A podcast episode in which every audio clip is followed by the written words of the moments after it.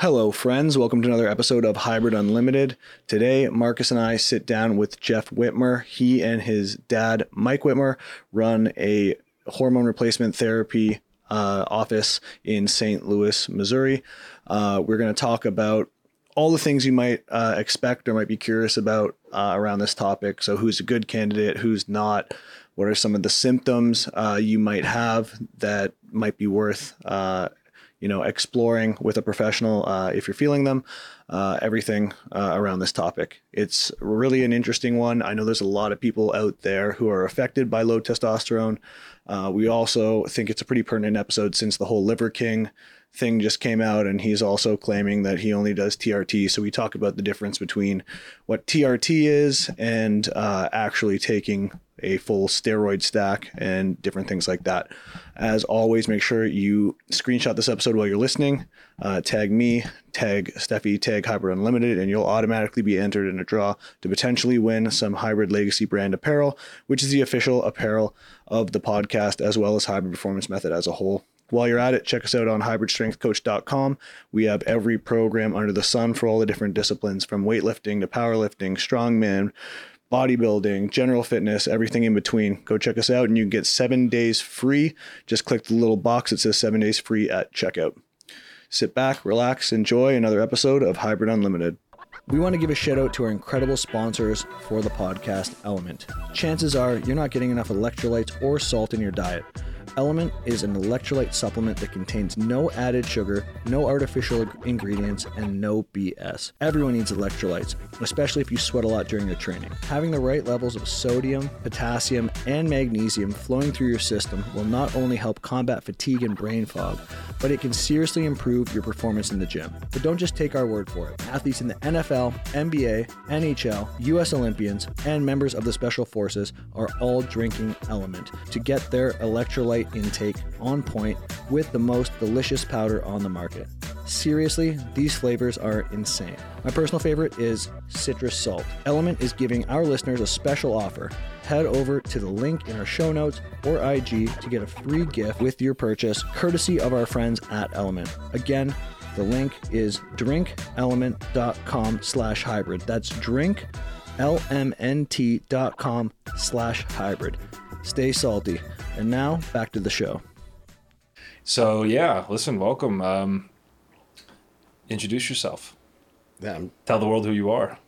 for sure. Uh, so I'm Jeff. I'm Jeff Whitmer. So um, yeah, my ba- kind of my I can kind of go through a little bit of my background. So Yeah. um, kind of how I know Hayden's through through Olympic weightlifting. So I started competing in Olympic weightlifting when I was about ten years old, and um, competed for about 15 years and got to a pretty high level lived at the olympic training center for a couple years uh, won some nationals competed on the, the national team some world championships junior world championships as well pan american championships and games and pan american games where i met fernando too and then i met you at a meet in uh, vegas and yeah, that was um, eight years ago now Yeah, it would have been, it was definitely before I moved to Miami. So I've been here about seven years. So yeah, sounds about right. I didn't even know that. So you you were like pretty high level weightlifting competitor. What weight class were you in? Uh, 94 kilo He, Okay, he so- like, what'd you do? Snatch 175 and clean and jerk one? Come on. So Two- my best lifts in training are 170 and 200. I, I Oh. couldn't. I had a my. I could clean a lot more, but my jerk couldn't really catch up. In competition, my best is 58, 97. I cleaned 204 a few times as well. God, dude, that's uh, that's pretty impressive. Before I ever met him, I just knew him from the internet. Because Really? yeah, there wasn't that many uh, like people putting up videos back then, other than like Cal Strength. Yeah. So I would always see your stuff pop up on YouTube. Derek Johnson would post. We would always. There's a group of us in St. Louis that would train together on Saturdays, and uh, Derek would post it on YouTube. And I mean, this was a long time ago. We thought it was weird at the time. We're like, why is he putting it on YouTube? Yeah, right. And that was before it really kind of caught steam. And then Cal Strength started putting stuff out there, and it kind of blew up. And then I was like, gosh, I wish we would have posted more stuff. Like, what were we thinking? yeah, Um, especially with the crazy numbers you're hitting. yeah. But at the time, it was like, it was, um, yeah, it was kind of. It was. We thought it was silly. you were you were a content creator before that was cool. Yeah. Uh, Uh, well, kind of. I was just lifting, and guys film. me put it on there, and I, I didn't even know you put it on there sometimes. And people be like, "Oh, there's, a, I saw you snatching this on YouTube." I'm like, "Really?" That's um, so funny. It's like throughout my powerlifting career, like I was, I would post all my training every day on Instagram. and, Like that's how my family like figured out like why I was getting so big. They're like, they're like, "Did you-" like I would go to like Thanksgiving, like, what are you doing? You you're deadlifting eight hundred pounds, and I'm like, yes, thank you for keeping up with my life. Uh, what, was it that the was it your aunt or Oh my god! said? I told this story yesterday, but like, at, like toward the end of my my last five years, or maybe like a year or two ago, like my grandma, she would just just get on me like, when are you gonna stop? You're too big. You know, she's like, and I, she was, I, I basically just told her I was like, yeah, I just want to deadlift 800 pounds. Like I'd already done it at that point, and then like after that had come and gone, I would post a video like you know deadlift. Whatever, above 800 pounds. And then she's like, I thought you were going to stop. You, you've already done 800 pounds. you don't look good. Oh, you got to keep going, Grandma. yeah, no, I, but you know, my family's not. They don't know anything about like exercise, basically. So they would just just look at me. They're just like, "Whoa, what do you? Why do you look like this?" I'm just like, "Let me not talk about it, please. I don't want to get into it." Yeah, my so my dad competed in the he competed about 15 years as well in the 80s. Um, In you know, weightlifting? Yeah, in weightlifting. Oh, come so on. he Really? didn't start until he was 20 years old, and then stopped at about 35. So kind of different careers as far as Papa time Jeff frame. did.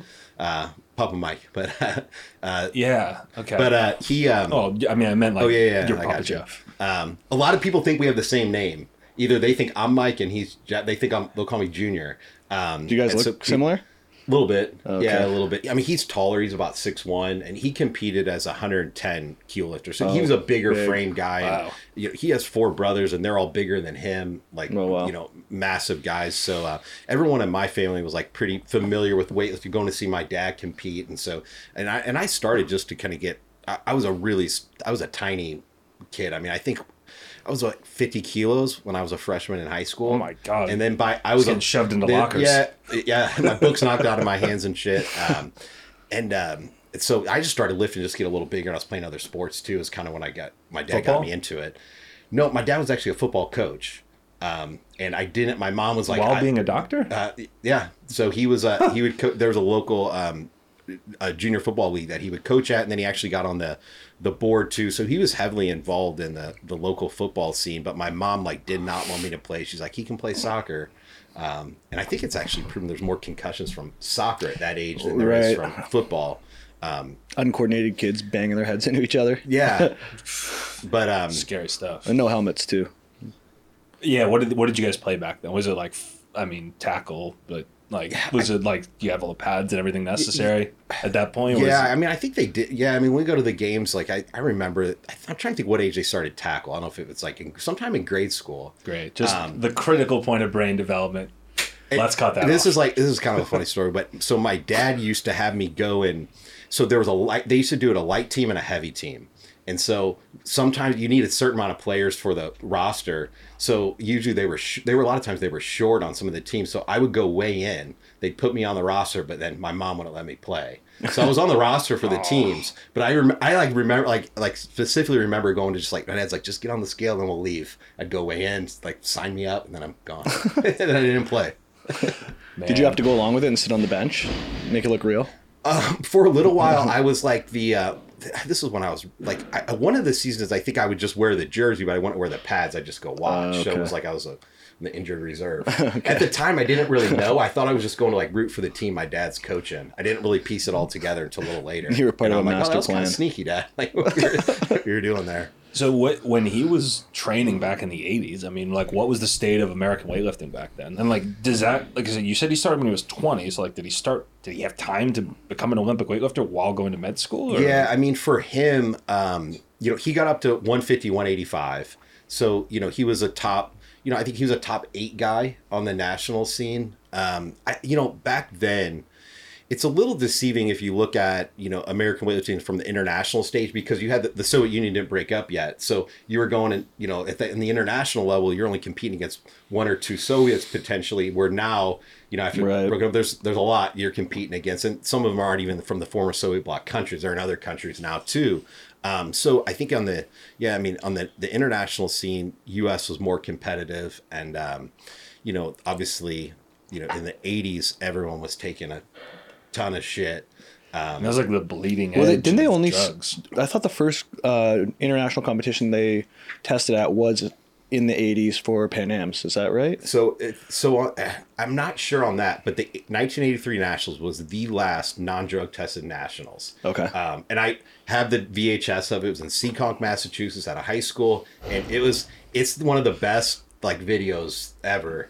I don't know if you can YouTube it if someone's put it up there. I'll have to but it- check. it's pretty wild. Like, um, See if you can I pull it up, think George. Jeff Michels did like 190 and 218. Oh, wow. um, as God. a 110, there was some insane lifts What? going on. Wow. But everyone Do they all have mustaches? like- yeah, there's a lot of mustaches. really um, everyone's like beefy. everyone's super jacked. Um, And did, did your dad wear like the like the manlet bikini type Oh, yeah. singlet? yeah, Ah, Is dude, that it there? Pan Am those are Trials? great.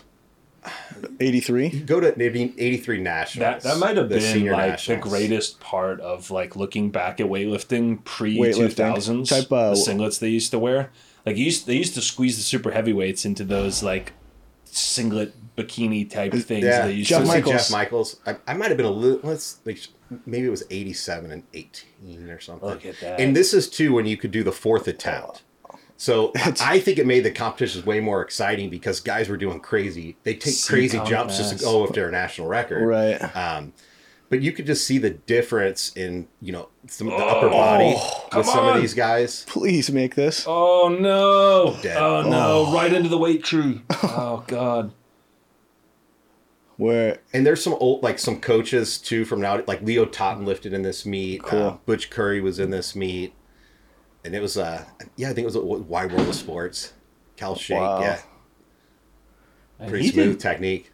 He must have been a light There's. Kurt White. So this was one of my dad's training partners, and I he Ooh. so he he had a he was a s- what was the weight class back then um 181 pound and so yeah he did this is where i think he cleaned 205.5 Wow. So that's like then missed the jerk it's like 190s guy. But I- I I would guess.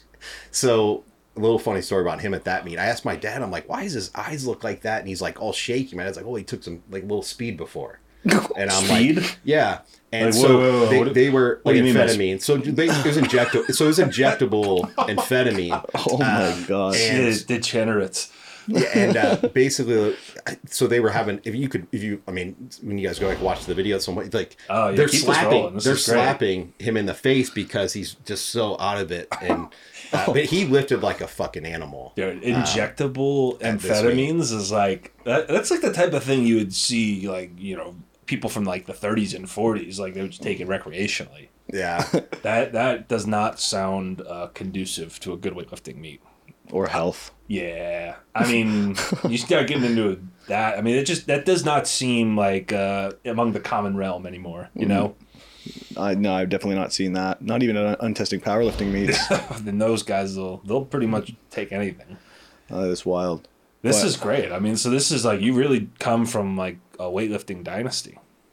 Yeah, like kind of just it's always been around. I remember going, you know, when I was a kid, just going to like the gym with my dad and being in the corner squatting a broomstick. He'd just be like ten sets of ten. Um, Sick. and stuff and just yeah so it felt pretty and, and maybe that had something to do with it too like when i did start lifting it was uh super that's bruce wilhelm.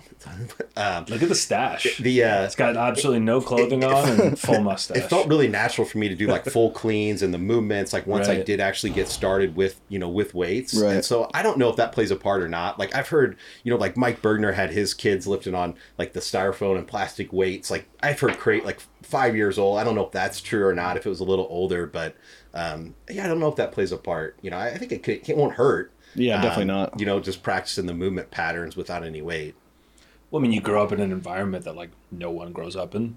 yeah So, it- I mean, it gives you just a, a window into a world that's pretty obscure for most people. Because like, who the think about it, 20, t- 10 years ago, before CrossFit, who heard of weightlifting?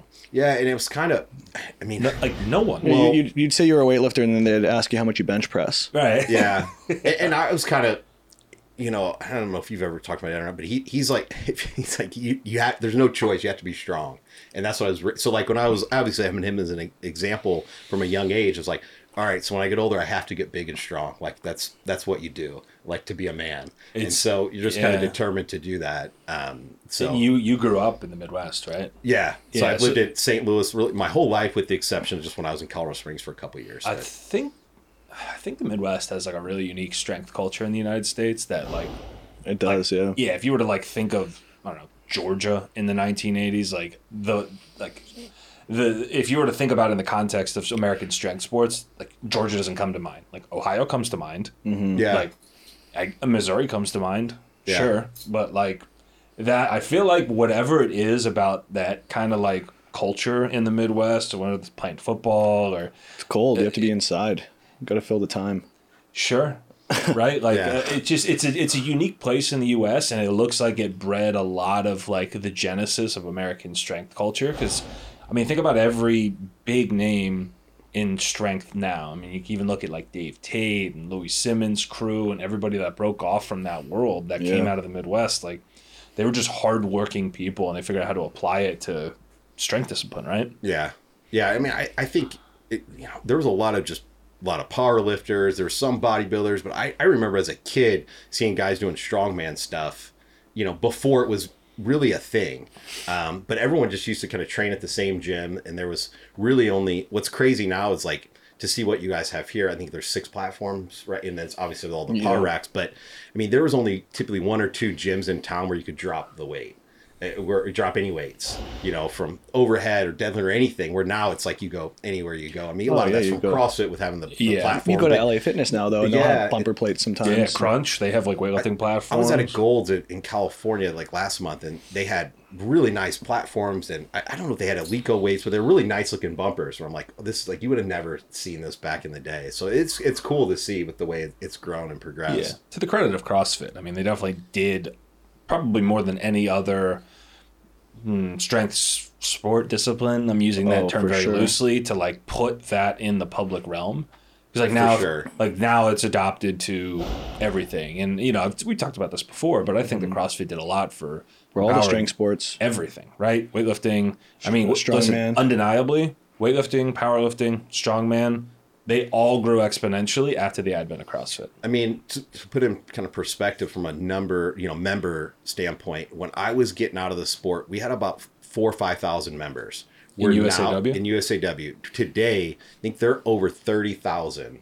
Wow. members now. And dude, you just And- see these little freaks coming out of the woodwork. Like if they hadn't, if if it wasn't for that CrossFit era and the popularization, YouTube and Instagram and Facebook, like putting the message out there, essentially, like there's these little freaks that come out of nowhere and they're strong as shit. I mean, and now they're on the international stage, but it was Mm-hmm. because there was kind of like a like a I don't know, pressure cooker of like Yeah. information coming out, and people were like, "Oh, you could put how much weight over your head, and you weigh how much? Like that's cool." Well, and a lot of them get exposed to it through CrossFit, right? Like their parents will put them in a CrossFit class.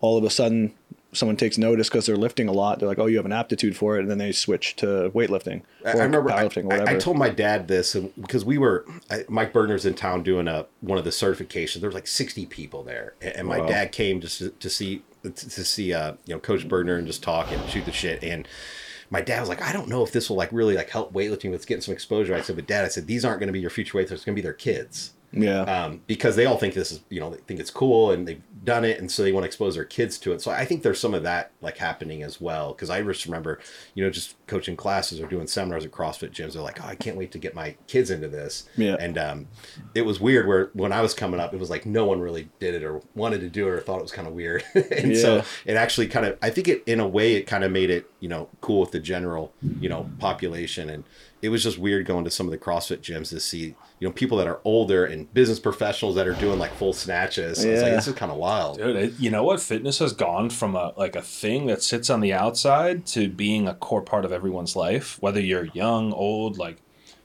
it's just part of the world now, and it's a central part of the world. It's like they've taken the third place in life, which is like a term that used to refer to like basically the church, which like it still exists, but now people have the gym. And Yeah. it's become such a central part of their life. We used to find meaning and connection through potentially like a religious setting, and now it's like I go to the gym, and that is almost the new church. Here's another thing too I was thinking about is, um, you know, weightlifting, you go to a meet, it's not even it's not typically spectator friendly. There's time in between attempts. Right. You know, now they have all the different platforms going, and it's it can be a little distracting, but it is social media friendly because everyone it's the short clips, and so you can show like some crazy lifts, and people are scrolling through, and so it's some of the views that you get on lifts is just the people get on lifts is insane. But I was like, mm-hmm. it is a custom made sport for that short burst. Yeah. Where even if you think of the the bigger, you know, like obviously like football, you have to chop down and find a play. But like weightlifting, there's a ton of just a quick, you know, quick lifts that they just show in five seconds. Well, It's probably. Sorry, go ahead. Well, I was just gonna say how I started on social media. Like I had Instagram before uh, I realized you could post weightlifting on it, and I didn't really care about it at all. I hardly used it. And then one time I just threw up one of my lifts, and it got like a ton of like likes, and I got a ton of followers from it. This was in like the early days of Instagram, and I was like, oh, this is like this is sport is like made for Instagram. Oh, and then. I just started posting everything after that, and Yeah. just how I grew a following. Yeah, I mean, there's probably there's probably more uh, eyeballs on the strength sports now. I mean, than ever before, obviously. But I, I, at least in the world I live in, on the internet, like you see a lot more of that than like football or soccer, because like football's such a long form sport. Soccer Yeah. is such a long form sport that like it is really made for the guy sitting on their couch for three hours on a Sunday afternoon. Like Yeah. like with ESPN and you have the ESPN commentary, so you're never just like watching them like dick around on the field and talk to No, their it's coaches. like crazy graphics, and Yeah, stats. like they, I they're barking dude, at you. yeah, football. They have statistics for literally everything. Like, Yeah, if you ever watched like a barstool clip, like they can break down the stats of every player, how many times they've gotten drunk, like how many ex girlfriends they have. Look, they're up shit. I'm like, how do they even know that? yeah. It's amazing. They have good research teams. Yeah, I mean the the story behind the sports is cool, and and now you know football is kind of like off on its own. I don't I don't really watch football, but I, feel like yeah, powerlifting. Uh, you know, there's some strongman that's a little bit like Instagram friendly, but all that stuff is is good on the internet because it brings people to the sport, right? Oh, for mm-hmm. sure. No, absolutely. I mean, it's great for exposure and you know people sharing the different clips. So yeah, I think it is kind of tailor made for just short attention span. Just people scrolling through. Look, it's kind of some beautiful, right? Like you watch like hook. I I got hooked on the original like hook grip stuff and all mm-hmm. things gym and like watching the weightlifters back then when I first started looking at it in like 2014, 2015, and they were just starting. Like I remember Nat Arem would just fly around back then. He's just like filming all these international Yeah. lifters, right? Like, and it was like the successor to like the Iron Mind era. Yeah, Yeah, it was like I had a digital version. Yeah, Yeah, me too. I had the well, I had them on DVD, the the Iron Man ones, but I used to get the magazine too. Those did were too. cool. Yeah, Those were cool. And they had the grippers, the captains of Crush. Remember? and they, Oh, I- they had the, the one, two, and 3 Mm-hmm. and um, have you ever have you ever touched the four? Just makes you feel like a child. so I'm trying to think. So I, I roomed with Shane Hamman for like six months at the Olympic Training Center. So like he, the best super heavyweight U.S. lifter ever, Mm-hmm. great power lifter too, squat over thousand pounds. stuff. He, did he? I, he could Come on. thousand eight. God, Yeah, he did. Um, big boy. I want to say he closed the top tier one because uh, Randy Strossen sent him some. He's like, see if you can close these, and he's like, all right, man, shoot, I think I can. And he would just, dun, dun. I mean, and I would take both hands and just couldn't even get it to budge. I mean, even the the two is pretty tough. Like I I never had much success with those. Like I tried some of the ones that uh, Juji made. oh yeah, Like, I- yeah, we have them here. He, he sent them. I just felt like such a baby. I was like, I'm not doing this again. You know what uh, they ended up coming out with later on was the half. Uh, so the in between, you could get like the 1.5 and the 2.5, Okay. and that made it a lot easier because the way they had it before with the one, two, three, and four, it was like essentially just throwing on another plate per side. Yeah. So like if your max was, you know, three plates, it's like all right, well now try four, and it's like well that's not an easy progression to do. Yeah, grip strength is a weird, weird finicky thing. It's also I remember messing around with those, and you don't think about it like training the way you would the rest of your body, which is kind of problematic because it's so easy to overtrain that. Yeah. I remember messing myself up a couple times because I would just sit there crushing them, watching TV, and then I'd be like, "Oh man, I think I have rhabdo." I had a I had a really I had a really weak grip, so I actually had to train it and do pinch grip walks. And I, I remember going to Home Depot and putting it filling up with sand and having to I would Dude, reach in oh, and yeah. grab the the sand, and I mean it helped a ton.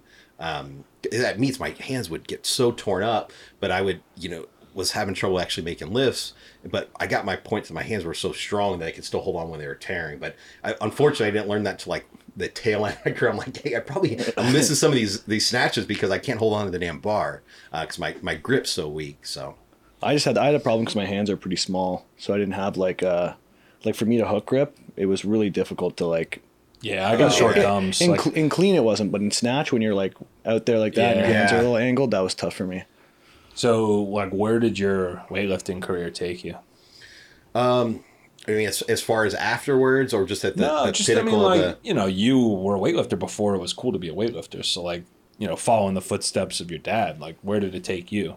Yeah, I mean, I guess like kind of the last. Yeah, I mean the talent. I competed at the Olympic trials in 2008, and um, Oh, I think cool. I was ended up in about the top five or so, but we only had to end up with a two man team. Yeah. So I mean, typically any other the years kind of prior to 2000 when they had the bigger numbers, I you know would have made a, a team, and then um, I ended up getting. You know, I, I medaled at the Pan Am's that year as well. Oh, shit. And then um, That's impressive. I ended up a good getting resume. Yeah, I ended up getting out of the sport because I was at I, I had one goal left where I was like, all right, I wanted to compete in the worlds, I wanted to get a medal at the Pan Am's. Um, I just wanted to make the Olympic an Olympic team. And I kind of saw the handwriting on the wall to say, hey, here's who's in the sport in, in 08. Um, it's not likely that we're going to get more than a one man team in 12 and 16. And Yeah. I, I'm very, you know, with my ability, I'm very realistic where I was like, I didn't see myself beating out Kendrick Farris, considering we're lifting the same, he's light class, weight class lighter. And I had trained with him a little bit and came up with him in the sport. There's just, there's levels to, to it. And I was like, Yeah. I don't, I don't see it for me the way I'm feeling in training. I had a partially torn quad too. I was like, I, I see the handwriting on the wall. I think it's time to just, hey, I'm young. I could probably still have it. So I had some meats left in me, but I was like, it's time to move on. And hindsight, looking back, it's like Kendrick was the only Olympian in 12. You know, big number. 16, he's the only Olympian. So I'm like, all right, like I'm, I'm good. I'm, I'm happy with what I accomplished. And um, I mean, really though, um, the relationships I built from it, you know, with that's why I'm, why I'm here, meeting you, Fernando, and just most of the people that I talk to is has some sort of weird random connection with, you know, with weightlifting. Um, so like, even kind of through like one of my business partners now through kind of knew like yeah actually through weightlifting through like a gym then through through crossfit too. So um it, it's made a big impact in my life. So i was like i think it just from the relationship building standpoint i think it's pretty it's pretty awesome to think about. So, what'd you get into after you were done? And, like, I, I just kind of I want people to understand because we're gonna get to like the current yeah yeah for sure. Yeah environment no, no, that you work in, but like I want to hear the, the yeah. the no I'll story kind of, i can kind of break now. out. Yeah so after i once i got out of weightlifting wasn't uh, you know obviously broke um, didn't have my college degree yet. So i said all right it's it's time to just wrap up school. And i think i had about 50 something credits left and i just i banged it out in a year. I was like all right i'm done. And then it, this was in 09 and it was the worst one of the worst job markets Oh, there had been yeah. and i remember Oof. applying at like 100 places going everyone i know i couldn't get a job anywhere and ended up taking a job at, at enterprise rental car was the only place hiring so I, I rented cars out for two years um, worked at the airport which was awful but um, What'd you do at the airport? Like Um, TSA line? So we did uh no so i was actually at the t- i was at the ticket at the desk like in the baggage there's in the st louis airport there's like a baggage claim desk so i worked at the desk and then i did the like the check line you do rotation so you just kind of rotate around um so not like I, I think I was desperate for. I was like, hey, I need a paycheck, um, and so, so I was like, all right, I'll do it. And it, looking back at it now, I'm like, doing that and I'm washing cars in the summer. Then you wash your cars in the suit. You're not making shit for money. I think I was making 28 grand my first year working there. Nice. But like looking back, I was like, the next thing you do after that, it's like anything's going to be better than that. Um, but a lot of times you ask yourself, like, I have a college degree. Why am I doing this? And you have people treating you like shit. I worked in a, the one of the branches I was at was a horrible area. The cars would come back with drugs, bullet holes. The, the cops would be there. We had FBI would come in and look at the cars. There was someone people killed in the cars. There was crazy. I have so many crazy Holy stories from Maybe from working your- there. maybe but- one of your friends Yeah, rented so um, I could do a whole podcast on that. But um, no, after that, then um, I got a job at a tech, large technology company, about ten thousand employees, where I actually still work now, and I've been there over ten years. Um, so I still do that. Where is that? That it's so our headquarters, the head global headquarters is actually based out of St. Louis, but there's offices all over. There's offices here in Miami that come to a World Wide Technology. Um, and so had worked kind of on the supply chain side, then moved my way kind of into the procurement and contract space, like support like government accounts. Um, so we're like the pub, all the public sector accounts. So I've been there a while, and I, I really enjoy it. That's why I haven't haven't left. Um, and then yeah, and then about six years ago, I also we opened me and my dad opened a uh, hormone replacement clinic, hormone optimization clinic. What, do you, whatever What was he doing it. before that? So before that, he was um, he was working for one of the universities, and then he had like a private, small private practice too that he had sold, and then um, he was working at one of the universities in town, and then um, he still kind of kept doing that part time, and still does that now, and then. Um, yeah, and then we opened up the clinic about six years ago. Started off super slow. I mean, it's a we're in a we, we actually have a physical location. It's in a um, it's in a like a bit like a medical plaza place, super cheap rent there. But it, it really was slow the first couple years. Um, then once you know, really where our business took off there is when COVID hit and some of the regulations surrounding telemedicine opened up, and it, I think people have, actually were okay with seeing their doctors through you know through video conferencing. So was that a challenge before? Yeah, I mean, it was kind of. I, think it was a little bit foreign for a lot of people to to not take that trip and go into the doctor's office. Then also too, I mean, a lot of the states you could not prescribe controlled substances without an in person exam. Um, once. COVID hit, you know, there was already federal legislation in place that allowed telemedicine for controlled substances like testosterone, but they, um, you know, once COVID hit, they kind of fast it fast tracked everything. I think things would have got there, but once COVID hit, a lot of the states too were even doing um, temporary waivers for you could just legit send it like Pennsylvania. You send an email to their board and say, "Hey, I want to prescribe," you know, to Pennsylvania patients. They're like, "Cool," like, like, but eventually those those ended. But uh, what I did instead of just relying on those waivers, I said, "Hey, I'm going to invest in." You know, I'm going to add some more prescribing docs. I'm going to invest in licensing, and so we were initially only seeing Missouri patients. Then I piloted it in uh, Texas, California, then added Florida, and then we added about 20 something more states. And now we're at, we do 46. There's a few states we're not licensed yet that's pending, but we have the 46 now. expensive? So I initially tried to do it myself and then and work with the doctors on it. And i'm like i don't have time for this. And there's a like consulting there's licensing agencies you can use. So they may charge like a thousand per license. And then some states it could be anywhere between two to four grand. Then there's renewals and there's some like continuing ed credit so Yeah. yeah, it, it can you know like i think the last we were kind of doubling tripling up in some of the states. Like i just did five states recently. Like it's 20 grand is what it hit us at with playing the agency. So yeah it can add up for sure. So, like, one of the reasons I really want to come in today is just to talk to you about the background of what HRT clinics do, uh, like their place in the landscape of, of healthcare as it is like now heading into 2023.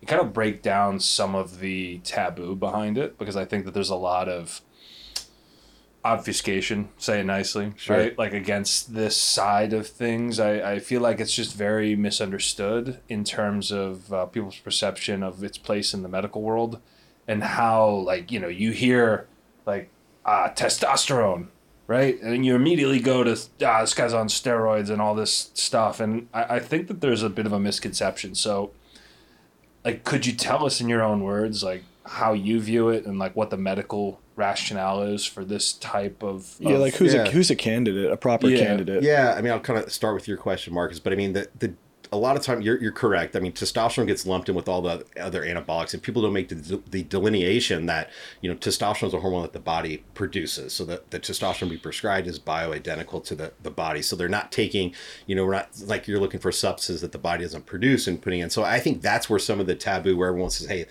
you know, testosterone, they'll lump it in with all these other um, you know anabolic steroids, and then also too, I mean, from a medical community standpoint, I mean, typically it's not something that's being taught in medical school a lot of doctors a lot of it's continuing ed uh, where this stuff you know can learn i mean granted like some endocrinologists learn about interpreting blood work numbers not as much learn from a prescribing most GPs don't know their fucking ass from their hand when it comes. Like you start to say that, say the word hormones.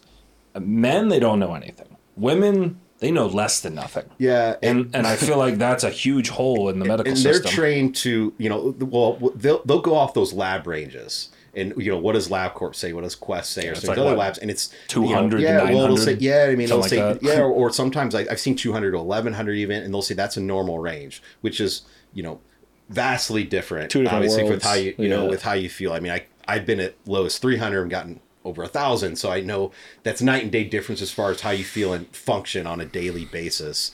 Um, but yeah, I mean, I think a lot of the that negative stigma comes from the you know they, they lump it in with steroids. They'll say, "Hey, these are just steroid clinics." So even when we when I first opened the clinic, even some of my close friends be like, "How's your steroid clinic doing?" Um, or like, "How's your dick pill clinic doing?" It, it was just like negative stuff because, but some of that too, I think from the the industry kind of did it to itself with how some of the places are promoting. Um, Yeah. In my opinion, and, and you'll see. I mean, th- a lot of this originated in Florida, Oh. where because Oh, yeah. at Probably one here in Miami. at Wild one West. point within a i think it was within a 50 mile radius of here there was over 200 uh this is when i checked this is years ago too there was over 200 hormone specific clinics or hormone optimization or trt I, clinics I got um I got referred to somebody for PRP injections, Mm-hmm. uh, just through somebody who I knew, and I went to the clinic. It turned out the clinic was uh, uh, an HRT clinic, and uh, I didn't know that going in. I just thought I was going into like you know. Uh, Yeah, you know, whatever to get PRP, like- and I'm sitting there, and there's just like all these forty year old dudes that are way too jacked, and I'm like, what the hell is going Yeah. on here? And then eventually I clued in. And w- w- when I was in the doctor's office, he goes, he just asked me if I needed anything. I was like, what do you mean? And he was like, uh, growth hormone, you know, uh, Anavar, like just offering Whoa. it to me. Yeah. And I, I have since switched to doctors. There's it, was- it didn't seem like he was running the, the tightest ship, but there's a place here locally um uh, Amanda had sent me a picture of a place. It looked like it used to be a hotel, and it's a hormone clinic now. And there's a big sign Oh on my it God, it's that right says here. It's on 29th growth Street. hormone. Um, I, I wish I could pull the picture. I don't know. I Sort of think, call I think place there's a place But- like right here that looks like. But that. it, I mean, I think in the sign it says growth hormone, big letters. Um, See- see if you can find it, George. And it, it had to be. It looks like it used to be a hotel for sure. And she sent it to me. I'm like, like a nice hotel. shit. Not a nice hotel. Um, oh, like like ones you'd rent out the room by the hour.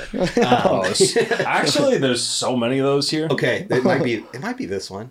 Is it- Yeah, that's that's the one I'm thinking. You got to look at their door. Uh, if they have it, but that she had sent me a picture of the door. Uh, Google Street View, like- baby. Let's go. But like, oh, this it- is right here. Yeah, yeah, it's on 29th This is, I, I drive by this every day.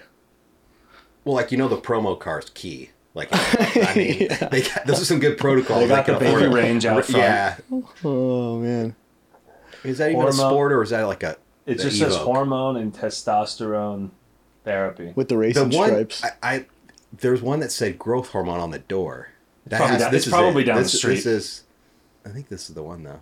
Because there's there's one that was like at the bottom of the old condo building I lived in that was like similar like- to that. Oh, yeah. You know what I'm talking about? Yeah. So think about like if you're going to your like your orthopedic surgeon or other physician, like are they using promo cards? Like, re- like really? Like I, I- I think that's where some of that st- maybe in Miami. Yeah, so, um, you know, in the Midwest, like we don't see that type of shit unless it's a TRT clinic. They'll have like a promo car, and I'm like, I, I think that's where some of it's saying, hey, it kind of um, you know makes it look less legitimate when you're promoting. I think in that manner, or there's other things too I can kind of get the, into, but. one of the gyms I have a membership at that I train at a lot down here is called Elevation, and uh, Where, I- I where would s- Horacio's a trainer. Yeah. I know, yeah, I know all about it. No, they just I would there, were- every once in a while I'd see a doctor, and this is we haven't even told the. I, this is probably the fiftieth time I could tell that story of the God hormone clinic, but that's for another segment of this show. Uh, there would be like a guy I think he runs like a like a HRT clinic, but like when you see him, he rolls up with the hot chicks, and he's in a Ferrari and skin tight pants, and he's got slick back hair, and I'm like, I don't want you giving me your medical opinion, you know, like I don't trust you. Yeah. You've invested all your money in the car, Yeah. and like, You look too salesy. yeah, I'm like, what are you, what are you gonna give me here? Doesn't, eh, I don't, I don't trust Or they, this. they, there- there's some clinics too. They have on their website. Their owner will have their shirt off, like with their older guys with their ripped. I'm, I'm like, not. I'm not only the owner. I'm also a client. Yeah, it's just it's, like, it's just weird. Wait, what? Yeah, it's just a little weird to me, like with their, like having their clinical director on there with his shirt off on the beach. Um, but and so I think that's where some of the general population may see that and kind of shy away Well, I from do. it a th- little I bit. do think it puts a black eye on the industry, Oh, and it sure. takes away from like the efficacy of the actual thing that you're trying to do. Right? Yeah, no, I, I absolutely. I, I mean, I think you're always trying to combat that. Where we had a lot of a lot of our successes come from doing things like this, or really getting my dad on the podcast and kind of talking through it. And they're like, "Hey, he's not a snake oil salesman. He's just he's a straight shooter," and kind of explain the medical benefits and health benefits of this. And it's not just about getting you know jacked. Um, that there's some other benefits as well. Oh my god, that's actually on their website. Is that? A, oh come on! That's the place right down the street. oh come on! Look at that guy. He's jabbing himself. You can't do that. I won't say why, but you can't do that. He used he used the they used the AI uh, art thing. I mean, there looks like a lot of oh my, that thing looks pretty full too. I I, mean, know. that's more than a CC. That's like he's got like a full three in there. Oh Yeah, my god, he this- does. and like he's standing up while doing it. Dude, Wow. you're not gonna have a good day. Um, But this is this is what people think of, right? yeah. It's weird. That's Like- what people. Like, that guy, he's gonna go shoot an OnlyFans video in ten minutes. Yeah, yeah. I, I, so I do think you know there is combating some of this, but I think now there's you know there are a lot of reputable clinics out there um, that are let's just say promoting more tastefully, um, which I think is helping the industry. But what about some. scientifically? Like, how do you guys combat? All right, so like this is the misinformation thing. Like this is the when you tell people about this. Like imagine you say like I run an HRT clinic, and they think of you know Dr. Fabio injecting you know Sure. three cc's into his ass cheek. Like that's not the message, and that's honestly that's this is a bad representation of like the type of client that would typically need this type of thing. It's like you guys aren't. I'm, I'm assuming you're not necessarily selling to the bodybuilding crowd. Like you're, there is a medical purpose Sure. behind what you do, and I want, I want to talk about that. Yeah, I mean, we do have. I don't want to like we do have some pro bodybuilders as patients fine, and things, fine, but, but- it's not. Um, you know, a lot of us for blood work. Mon- a lot of the ones that we do have actually take a lot less stuff than some of the other pros, and they're actually more concerned about their health purposes. So I would say they're more on the mild side. So I don't want to say we don't treat any bodybuilders, but I mean, the, the key is we're not looking for super physiological. You know, getting people to super physiological levels. I mean, we're, we're essentially all we're trying to do is look to say, what's been lost over the year from a hormonal standpoint, and let's get you know let's get that the levels optimal. So not we're not going to put a level of hormones into the body that typically that body has never seen before at some point in their life. And so th- that's where the you know I think that delineation needs to be made as far as it's not super physiological doses, and then you know testosterone. I think a lot of people immediately think you know it's going to help build muscle which it does. Um, it's also going to help with libido which it does. But there's other benefits as well too. I mean from you know from heart health as well because one of the i think one of the misconceptions too with testosterone when you take testosterone we know that your estrogen levels go up your estradiol levels go up. So that has a lot of benefits from a you know a circulatory standpoint as well as you know heart health. And there's even new research now and, and this is interesting. I, I have a friend who's a you know Harvard trained cardiologists, and there'll be some of the car there's cardiologists out there that are against some are against the testosterone treatment, but he's like, well, no, like the actually all the evidence and research now points in the other direction that it's actually better for heart health. There's more research showing that lower testosterone levels will lead to more heart issues potentially in the future. So not only you know, and that's just you know some of the benefits, and I'm not even kind of getting into you know some of the benefits also with mental health as well. It can mm-hmm. have some benefits with, and I don't this is my kind of opinion on the mental health side of things is I think if you take someone with low energy, low libido, you're going to be happy? Oh, Typically not. So like if we fix that, if we fix that, then a lot of times they're like, hey, they're moving a little bit more. They're having sex again maybe and their dick's working and then they're going to be uh, or, or for female too getting their libido as well. Sorry i don't want to just focus on men. But um i that a lot of times will fix the that'll fix the depression in itself. Um, it's not necessarily saying hey there's you know from a serotonin standpoint or something along those lines but we, we have a lot of people will come to us and say hey i'm on SSRIs, I'm looking to get off of them or on benzodiazepines um, and looking for other options because they know someone or read someone that had some success. But I think a lot of it just has to do with, you know, those reasons there. I said low energy, low libido does lead to depression and you know especially like sometimes guys in their 30s it's not a way to go through life especially that phase Yeah. so fixing that with the testosterone you know will help increase the libido usually within three to four weeks and then also from an energy standpoint a little easier to get up in the morning by about the third or fourth week after st- week after starting. Then from there, I would say once you get more to six weeks is where you're going to see more of the sustainable energy throughout the day. Um, then from there, you may see body composition changes, some of the other and benefits. and really like the mission of your clinic and i'm assuming like legitimate hrt clinics is to i don't want to say counteract but you're almost f- working against nature in a way where like the male Well, bu- the- probably why a lot of them call. Sorry, but probably why a lot of them call themselves anti-aging clinics too, right? yeah. so like at the male body at what point as a man does your natural testosterone production start to wane Yeah, I mean, it, it- it's going to depend. I mean, I, I'd say typically it's not till not till past 30 will you start seeing that number decreasing, but I would say it's not completely uncommon where we'd see, you know, upper 20s at times it could start decreasing. Everyone's going to be a little bit different. And there's there's a lot of theories out there to say with the way we, you know, currently live that people are more sedentary or there's things out there you read with the, the plastics affect the hormones and there's a lot of, of theories that are out there. Um, but yeah i mean it's really going to i mean to answer your question though it's going to depend on the, the individual. You can see it younger some i mean we'll have some guys go get their blood checked that are in their 40s or 50s at still pretty high levels then versus we may see someone in the upper 20s so it's going to depend on the the individual uh, you know as far as that go. Obviously we all know as we get as you get past 30 you're losing some percentage points every year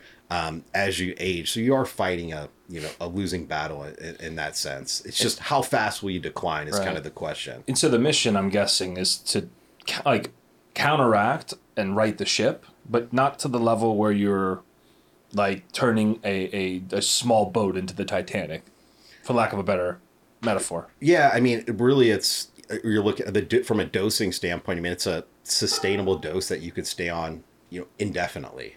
Um, is really what the you know what the goal is. I mean, it could change slightly, you know, over the course of, of time, but yeah, typically that's where it's kind of meant to be. I mean, you could at the that's why a lot of people say, well, when I start this, do I, you know, do I have to stay on it forever?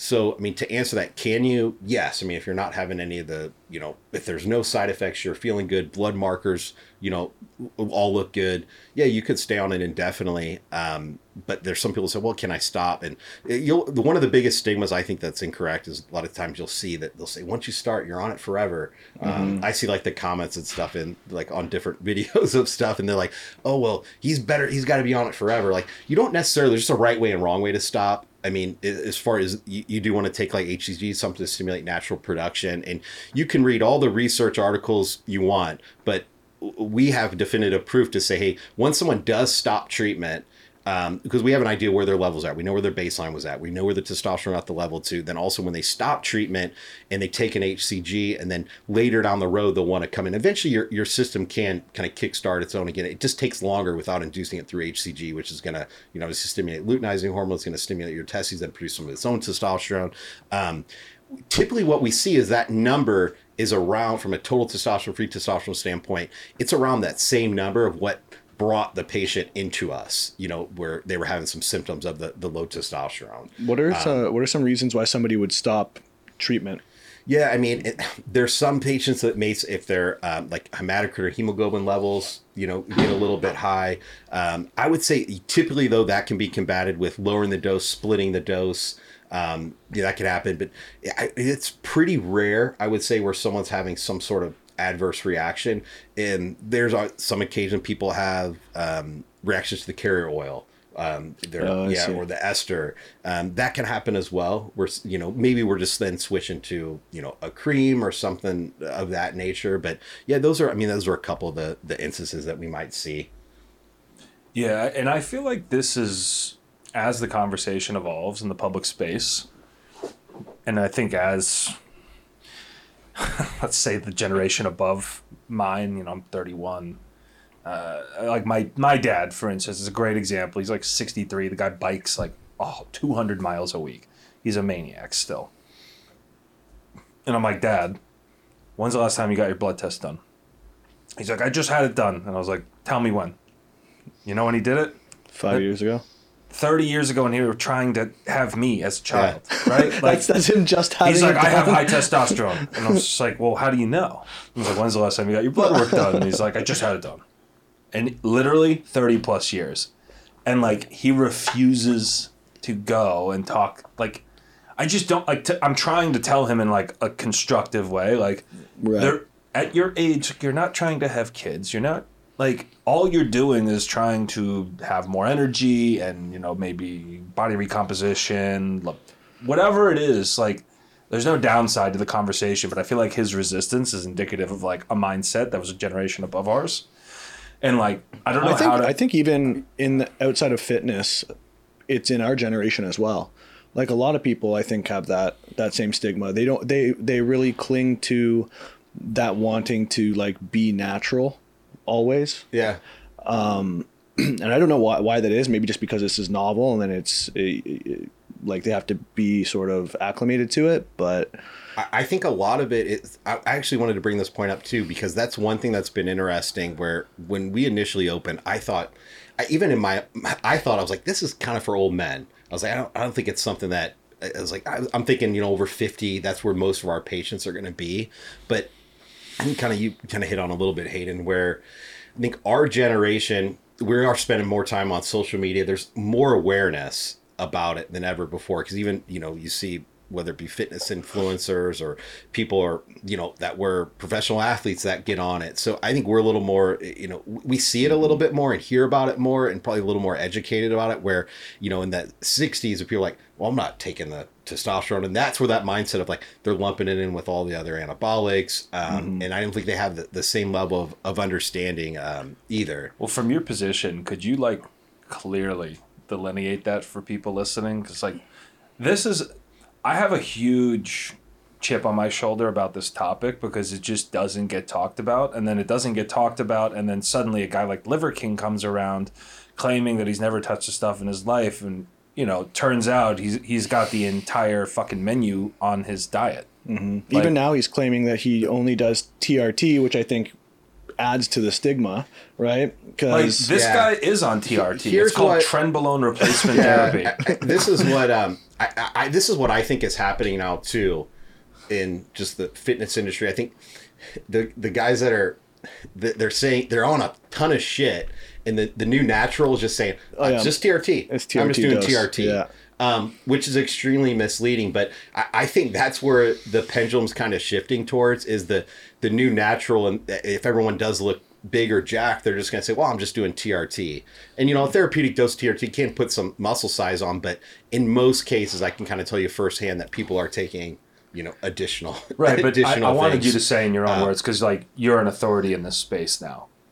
What is the difference between what you guys consider and call treatment, right, which is replacing the body's natural level of Mm-hmm.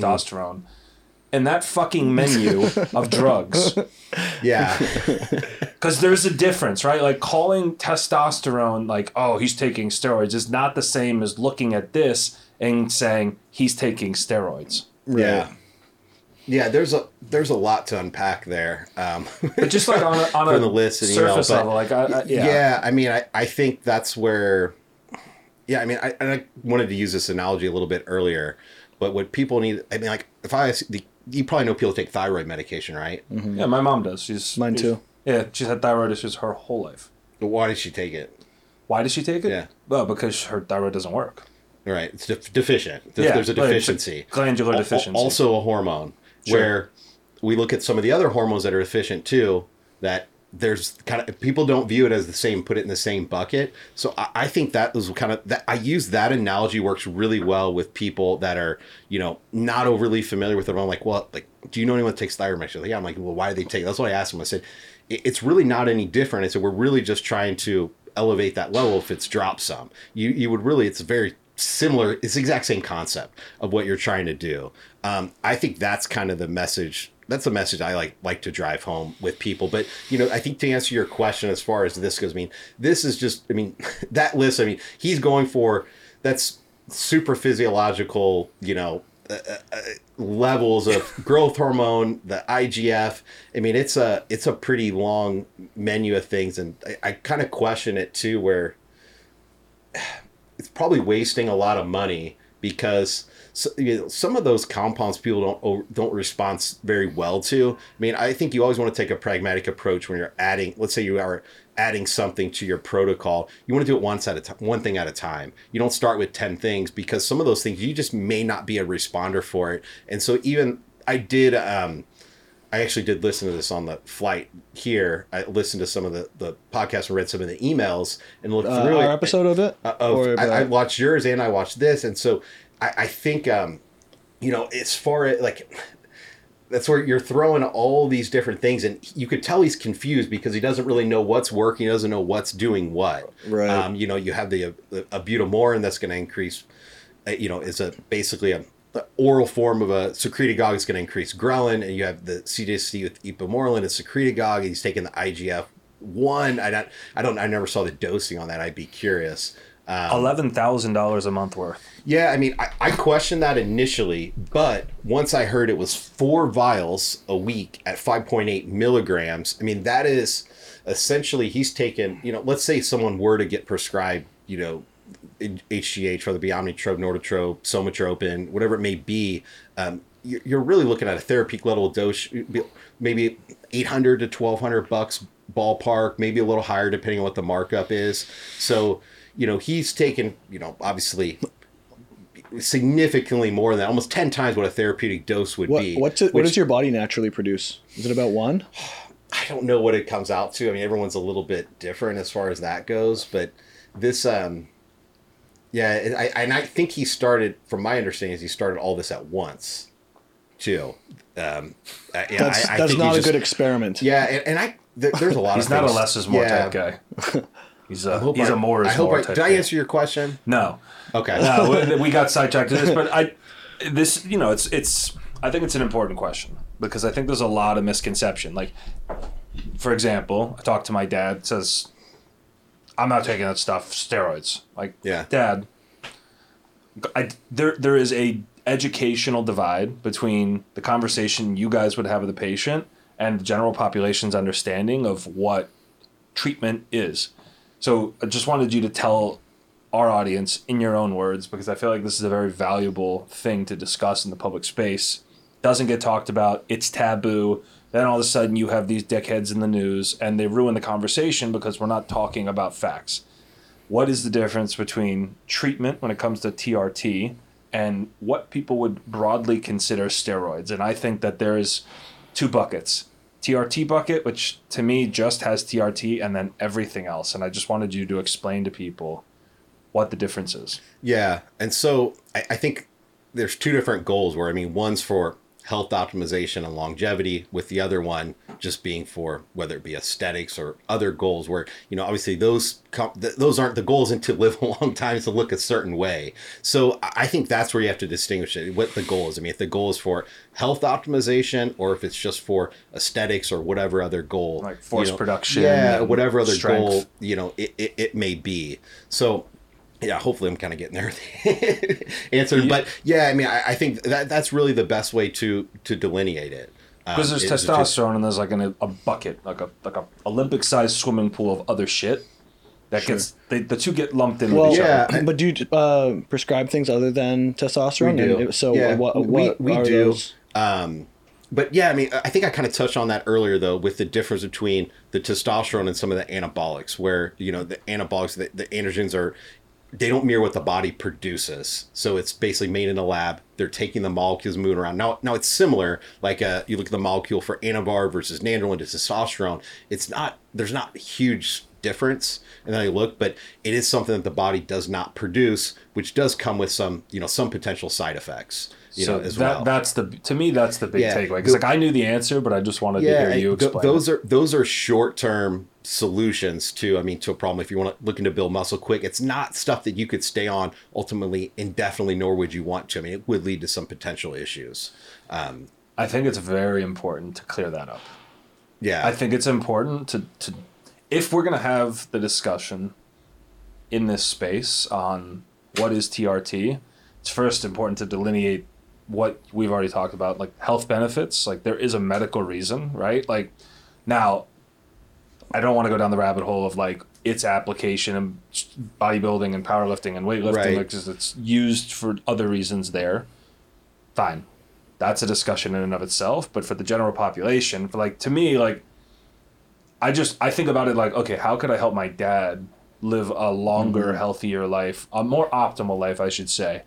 He's a grumpy old fuck as it Do you is. do you Yeah. feel that that generation is all, there's also like uh it's not even that there's a, a stigma. It's just like I don't know. It's almost like they're they're they're being less of a man by needing to Yeah, help or something. they're all thinking, I don't like need that there's shit. Oh, yeah. there's such like a hardened sen- Yeah. like like I've talked to my dad about it before. He's just like nah, like don't need it. I'm like, but you'd feel better, and he's like nah. Well, it's Yeah. like imagine you had a car and it had old shitty cloth seats. You're like, Dad, wouldn't it be nicer to have a car that had like nice clean leather seats? Nah. That's for pussies. Yeah, I like my truck. Yeah, I, I do. I, I see that sometimes as well, where they're like, I, they do feel like they're less of a man if they have to take the testosterone. And I mean, that is where that comes from. Is the it's sports because they have this. You know, they'll look at the athletes that are testing positive, and they're like, "Oh, mm-hmm. why they have to do?" That? I think that's where some of the black eye comes from. If you look at like Major League Baseball, some of the Yeah, I scandals, can I think that. that's where a lot of that negative connotation comes to with that generation. well, generation. hold the phone. Greatest American pastime aside from baseball. What is it that probably, I mean, I'm guessing Papa Mike watches it. My dad watches it every week. Football. football, right? If you're telling me that the greatest American pastime is not fueled by needles and syringes and pills full of God knows what, look at those dudes. yeah, well, you know they don't they don't blood test. I know. I know they don't, they- but that's Yeah. what I've been telling the- my and the dad for years. The penalties are not that bad, Yeah, I think it's- it's like naughty boy. It's like a few games, and and you lose whatever the equivalent pay is to the percentage of what your contract would have been for those games or something and like that. And there's you know there's a they have a there's a consultant that the NFL Players Association uses um, who's a biostatistician from Texas who he's familiar with the Wow, testing basically you, get one freebie. You get one freebie in that. Um, First offenders have to participate in the NFL's drug Like, program. you got caught. now Second we're and telling third you time going to test offenders are facing fines equal to two or and four games, respectively. So How do they even test for growth hormone? A blood test. So there's definitely Pat Mendez there's tested for that. Yeah, there, there's two ways. That was intentional at that point. They can delineate through um, basically the way di- the synthetic versus natural weighs differently. So they will compare the weight, and then there's so there's two kits. They split out to two kits when they test it. One's basically a weight ratio test. Another one I would say is something uh, it it, it, it can tell if there's exogenous use, and then they'll basically look at both those kits and then come to an answer there. The margin of error is too great, though, which is why the, the consultant that they use, the, the biostatistician, um, I've talked to him a few times. I won't use his name, but he he basically will, you know, he's on board with them, and he has the players association. It's like, hey, there's too big of a margin of error where they won't sign up for the test yet. Um, I would have to agree with them from some of the like data that I've seen um, from you know from HGH, like from some of the positives and things like. I think there's the margin of error between the A kit and the or I'm sorry, the A sample and the B sample are it's very vast. To, and they say there's and it's outside of what they claim the margin of error is, like from a WADA standpoint. Um, that's kind of information I know some people don't have access to, but um, yeah, I don't foresee them in the near future testing for it. Right, but this is this is like the pinnacle of American sporting. And everyone in that generation, the same generation that would refuse to acknowledge that perhaps they could live a more uh, fulfilled life, they uh, and like everyone, everybody, every strata of young to old man, men and women. I mean, this is it, right? And they're idolizing two hundred and sixty pound dudes that can, you know, sprint at ungodly levels and take impact that is just completely unnatural every single week for a decade. And I, I just, I, I think this is like the elephant in the room. But I think that it still goes back to that that same thing we were talking about, where these are athletes who are doing supernatural doses of stuff to get supernatural results, right? Whereas, But they claim that they're not. well, yeah, Right, but, but- but and- our parents are just hard headed. But the general population, if you were to say, I want you to go pick out your five favorite NFL running backs, Right. I want you to put them up. I want you to put their stats, their body weight, their body fat percentages. I want you to put a picture of them, torso up, on a screen, and I want you to tell me if you think they're natural or not. If you were to ask that general population sample about that, what do you think that they would say? I think, I think they don't want to believe. it. I, well, I think framed like that, you're gonna get No, no, I mean, some like, questions. But yeah, I think I get think what I'm saying, Yeah, right? the general public thinks that these guys are probably tested quite rigorously and and are not. I don't think there's much transparency with the frequency of test or who's getting tested. Like if you look at the you know the program the UFC has with USADA, where there's a lot of transparency there. You can run a same with uh, Olympic sports. You can see who got tested Mm-hmm. when, how many times.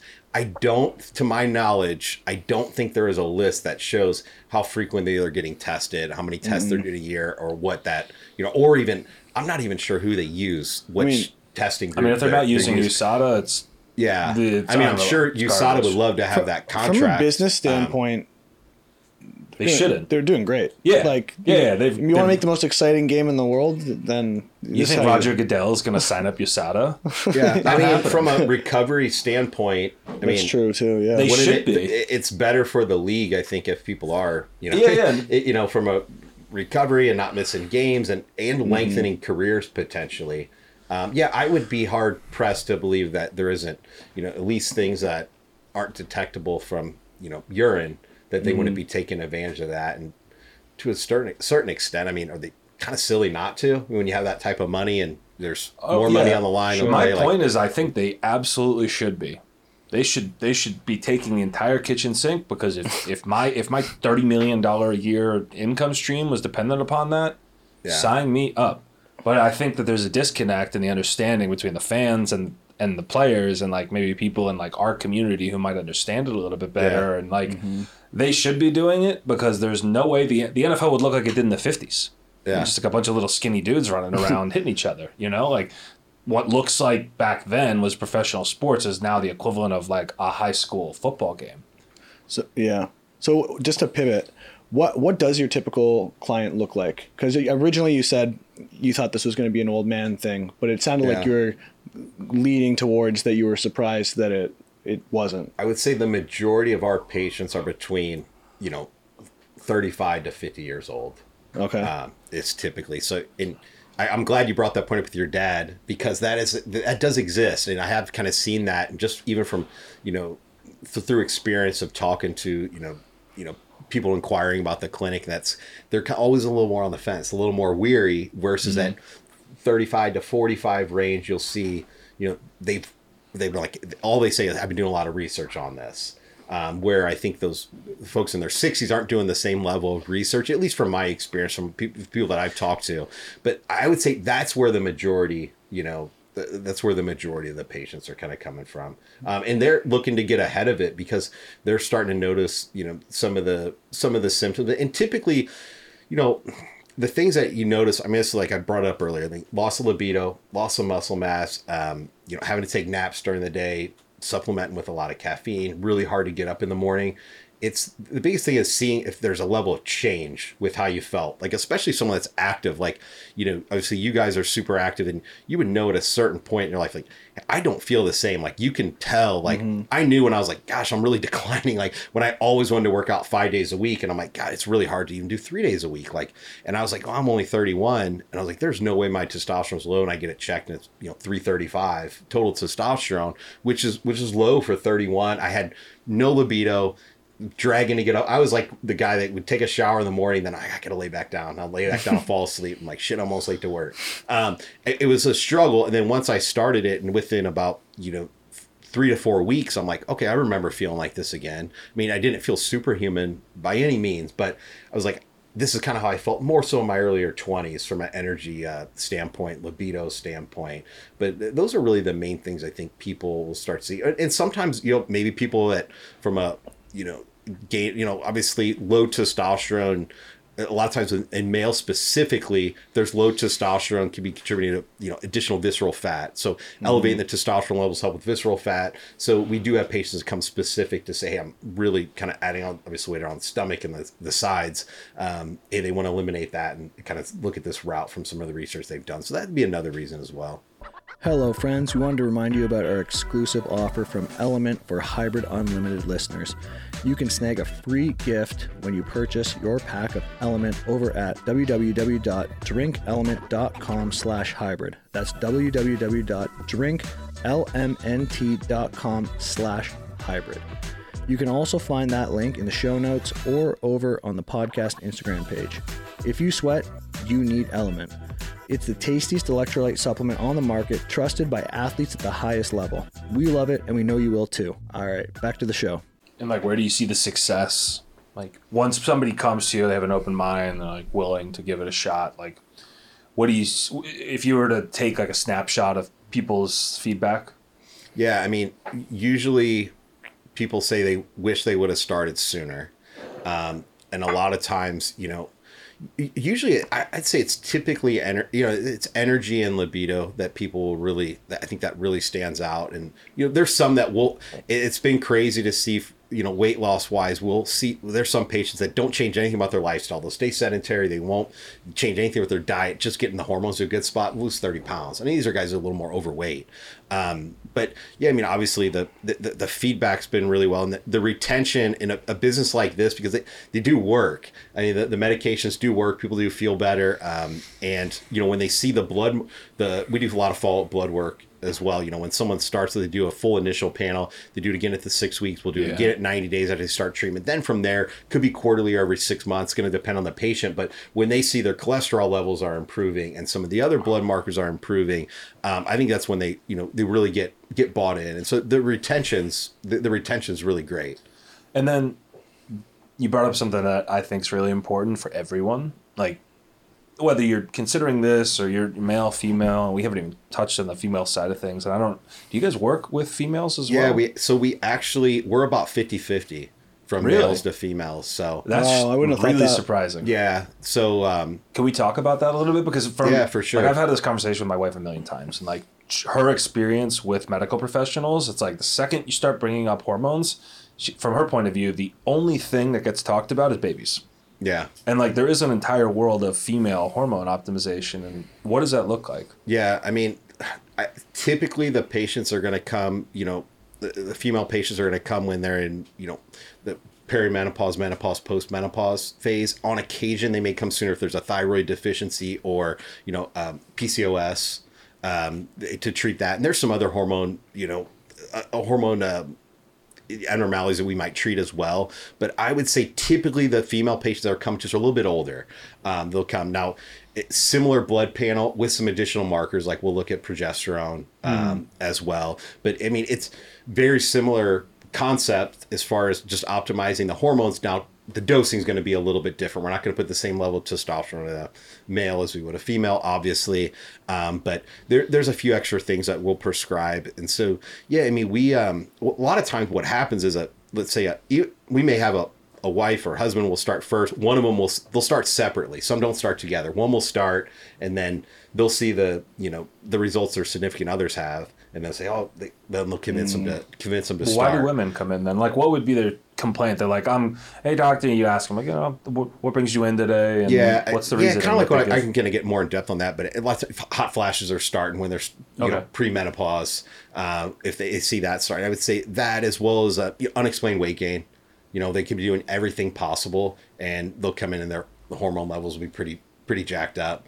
Um, but we get a lot of you know what's interesting about the you know you don't hear even like you listen to our podcast today like we focus a lot on the males and you see a mm-hmm. lot of there's a lot more male clinics and i can kind of get into the why behind it males are easier to treat there's less hormones. The hormones don't fluctuate as yeah, much. Yeah. Obviously, we don't. Uh, my wife has said the we're same not thing. yeah. So th- there's a lot less. Probably easier to convert too. There's right? a, yeah. There's a lot less variables in play, and I can just tell you this from a business standpoint: the level of effort it takes for the providers and for the staff to manage a female patient significantly more, and the margins are less on the you know on the, the really? hormones so a lot of places and not hmm. everyone's going to tell you that but like they, they no that's good uh, yeah and so a lot of places will say hey i'll just I'm gonna go all in on male and focus. You know, only do you know men's TRT and whatever they want to. You know, I there's a place locally called Mantality. There's one called Man Up low testosterone center. I'm not- I can't make this shit up. Mantality, One's called man Mantality. up. One's called They man plug up. that into Those are local. generator. Those are local in St. Louis, but like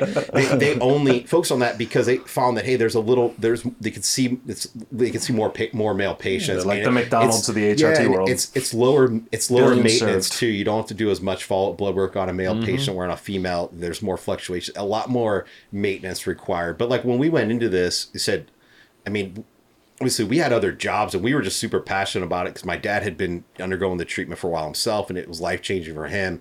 We didn't want to say, hey, let's let's only do males. Let's say I think you know, it, and he obviously you know is familiar with both sides of the fence, so he he's like we were dead set on hey you got to do you have to do both if So you want how, to be a how do you clinic. treat that with women then? Because I also seems like there's a stigma around it. Like it seems like, you know, again, I'm not a woman. Don't not uh, pretending to have experienced the same kind of difficulties in the medical system that women have faced, but it seems like there's like a stigma in the medical community. It also seems like it, you're right, and it also seems like a lot of people would come in. Like I, th- I, I'm sure you can correct me if I'm wrong, but there's probably a lot of guys that come in and their mind is already made up that they'd like to pursue the treatment. Right?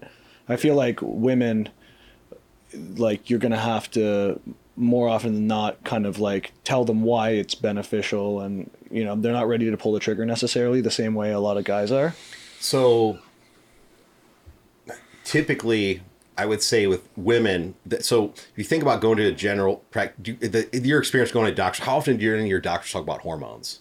They, they just don't know, especially Yeah. as a man. I can tell you for sure. Every time I've talked to a GP, like there was in my, you know, and I've been very open with this. You know, my but very but very minimally. So sorry, I'll get to my point. I didn't mean to just flow it back to you, but um, and sorry to cut you off, but No, the, okay. they're more exposed to it because they're OBGYNs or they're they're bringing up hormones for, based on how they're feeling. So there's more discussions that happen Yeah. with their doctors at that point by the time they do pursue hormone treatment. So I have found that they're a little more open minded to Women are. take yes to taking Okay. you know Oh, whether it be yeah to, to estrogen progesterone and their s- side effects of you know of going through menopause it's a lot more intense it's nothing that we go through Yeah. and- or can even or can even relate to and so i think a lot of times like it's um I, i'd say that's probably one of the most rewarding um you know pieces of what we do to have you know we get you know obviously when uh, a, a woman submits a contact form they'll, they'll write a novel of Right. all the ways they're feeling and how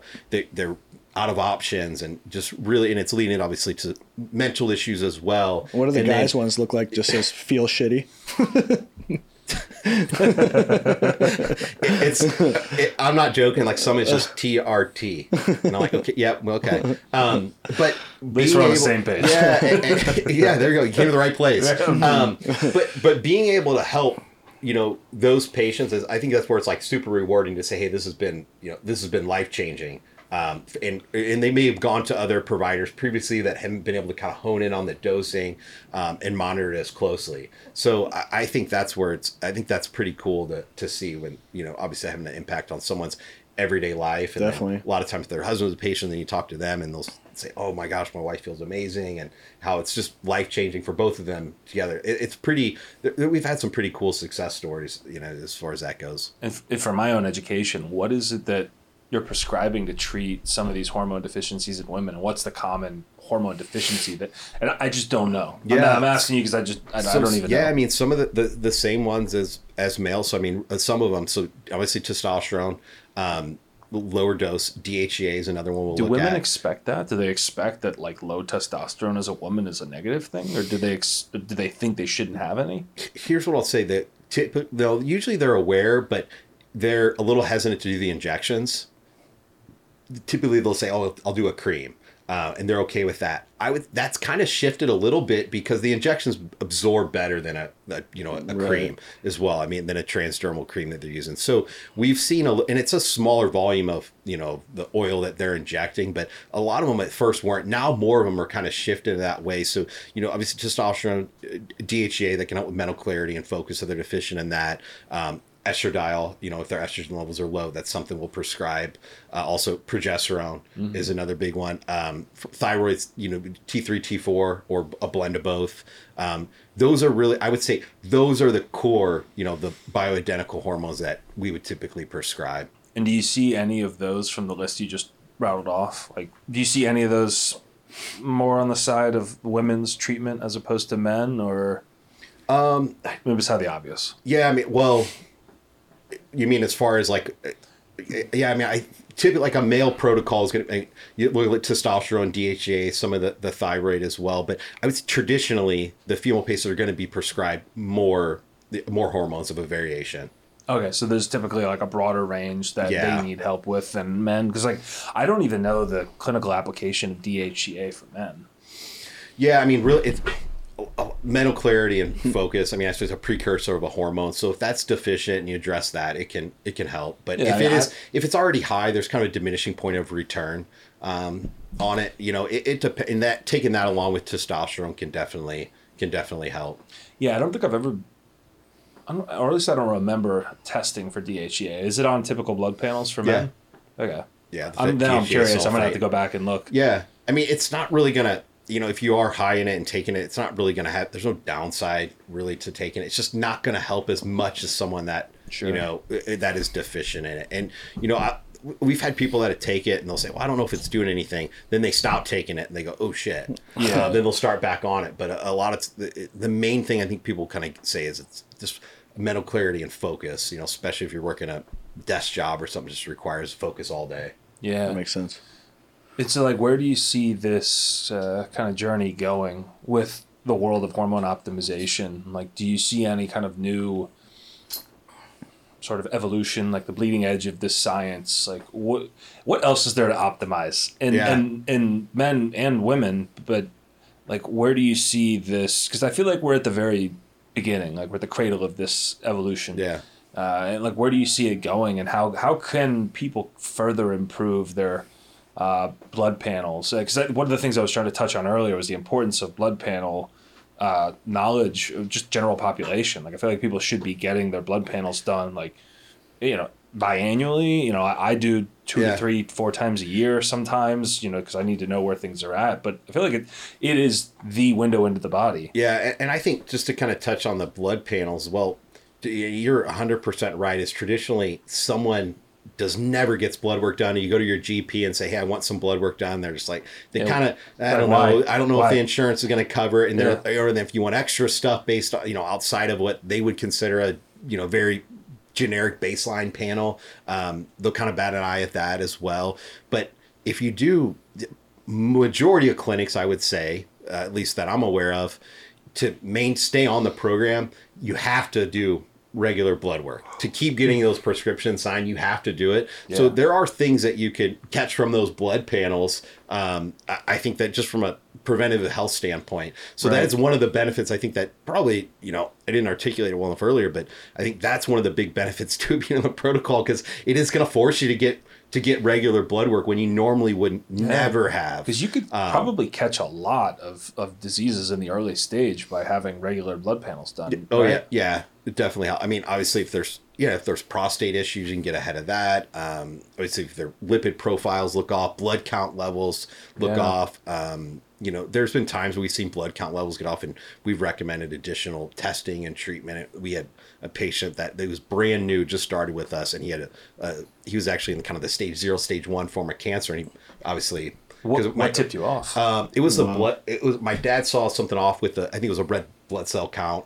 Um, Oh, okay. It was it was with the blood. It was with the um, the blood cell count. that he said something looks off here, and um, he, he goes, "They let's do some additional testing." And he sent, sent him to a specialist, and that's where they kind of discovered it. Wow. Um, Would have so, never known otherwise. I mean, it would have could have. Yeah, I mean, if he wouldn't have had that any blood work done, I don't know if. I mean, eventually, I guess he would have seen some of the Yeah. symptoms. Symptoms. from from having it. Um, but yeah, I think that's just you know that, that's kind of one example that that we see. Um, also, too, with the um, you know, you know, pituitary. You know, if there's a uh, tumor on the pituitary, so you know, if you see elevated prolactin levels, it could indicate that as well. So we've actually caught quite a few um, of adenomas on the pituitary. We'll say, Oh, go- like a benign tumor or something. it, most cases, yes. Um, but we'll say, hey, go get a 3D. You know, there's some people we had to rule out treatment, um, you know, after they've gone to a specialist. But we'll say, hey, go get a 3D Tesla MRI, um, get the pitu- get a scan of the pituitary. We can catch it on that. So that's something that yeah, I mean, I, I would say that's not happening every month out of the hundreds of blood draws we're doing, but it, you know, quarterly, like it is popping up, you know, with people for sure. What what type of person do you turn away outside of somebody who ha- has a more extreme thing like cancer that shows up on a blood test? Like, my, I guess my question is, if somebody came into the clinic and you know we were talking about the ranges of what's normal earlier, and it's a huge range, Yeah. right? Let's say somebody comes in and they fall right in the middle of that range, and they say, "I'm just interested in getting like." The most within this natural range that I can. Is that something you accommodate, or are you like you don't need it? Yeah, You I mean, it- it's more so. Yeah, I mean, it's a lot of it's symptom based treatment. We don't just go off the blood numbers because everyone's going to feel different with different numbers. Like if I have 700 total testosterone, you do too. We, we're not going to feel necessarily the same. Our hormone receptors Sure. are different uh, with the way we receive the hormones. So it's, it's going to depend. So we'll, we'll guide that more off of symptom based treatment. Now, if someone does come in those you know the free testosterone, total testosterone is higher, we're going to prescribe less of a dose most likely versus someone that's low um, that that's lower to start. So yeah, I mean to answer your question, like yeah, that that's someone that we we could potentially accommodate. Now, if someone comes in and you know we've seen some. Been doing this for six years now. We've seen some crazy shit where people will come What's, what's be- a crazy story?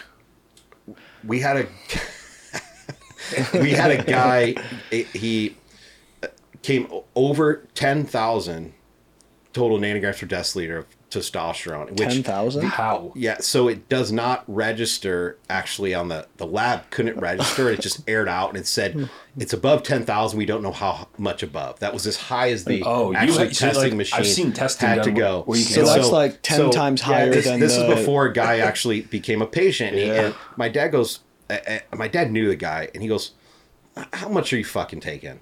And, and the guy goes like 400 he goes bullshit and then he goes all right i'm doing you know 600 and the guy goes bullshit the, the guy was injecting 1500 Oh my yeah a, a God. week and so i've heard of a thousand for like bodybuilders that's- so yeah and It's so like 1.5 grams of. yeah and so It's like a that's a vial obviously and a half like a week. hey that, there's a there's you a, look good? there's a pretty big um i mean it was through video conferencing so i never like saw him or anything but I hope he that was jacked at i would hope so i don't know what you'd look like with that or what else he could have been taking i, would, I mean at that point that's kind of where you're taking that level of testosterone that's where you would you know, we don't typically prescribe the estrogen blockers, but if you're taking that level of testosterone, you're going to produce a lot of estrogen with it as well. So he's looking at a high dose of, uh, you know, an uh, aromatase inhibitor to take as well uh, to block the estrogen. So yeah, that's um, th- that was one of the, the craziest ones. He's got to just sure. run out of like tissue to inject into at that point. Yeah, and, and I- that's that's that's like that's one that's 15 milliliters a week. Yeah, and I think to, to answer your question earlier, as far as where I see the evolution of this going, I mean, I think Yeah. that we're going to continually see more and more medications pop up. Like, there's a lot going on in the peptide space right now, where you see a lot of new ones that will will come up. Um, it, that's kind of that's been pretty constant. Where eh, the menu used to be pretty short for peptides, now they're growing quite a bit. Some of them, in my opinion, they're just there's small tweaks that are happening, and then it's just a marketing gimmick. Hey, here's the latest, greatest, newest. So like one that I Um, know of, like BPC 157. Is there any reasonable science behind that that you know of?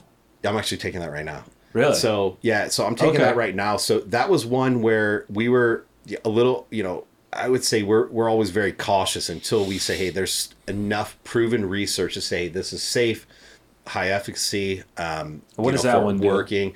So that one essentially you know, it, there's a lot of things it can do, but it, it has some anti-inflammatory properties in it, and then also it can help with if there's micro tears of tendons and ligaments. It can basically it's a regenerative, so it's almost like a it's a form of almost a form of like the best way to explain like a stem cell. Like instead of doing stem cells, it's a, a kind of an alternative to that because it can regenerate cells. There's a, multiple ways to take it to, and there's a long list of benefits. I could be here for a while explaining, but it does a lot for gut health as well. If you're having GI issues, um, What do you take You're having? UC.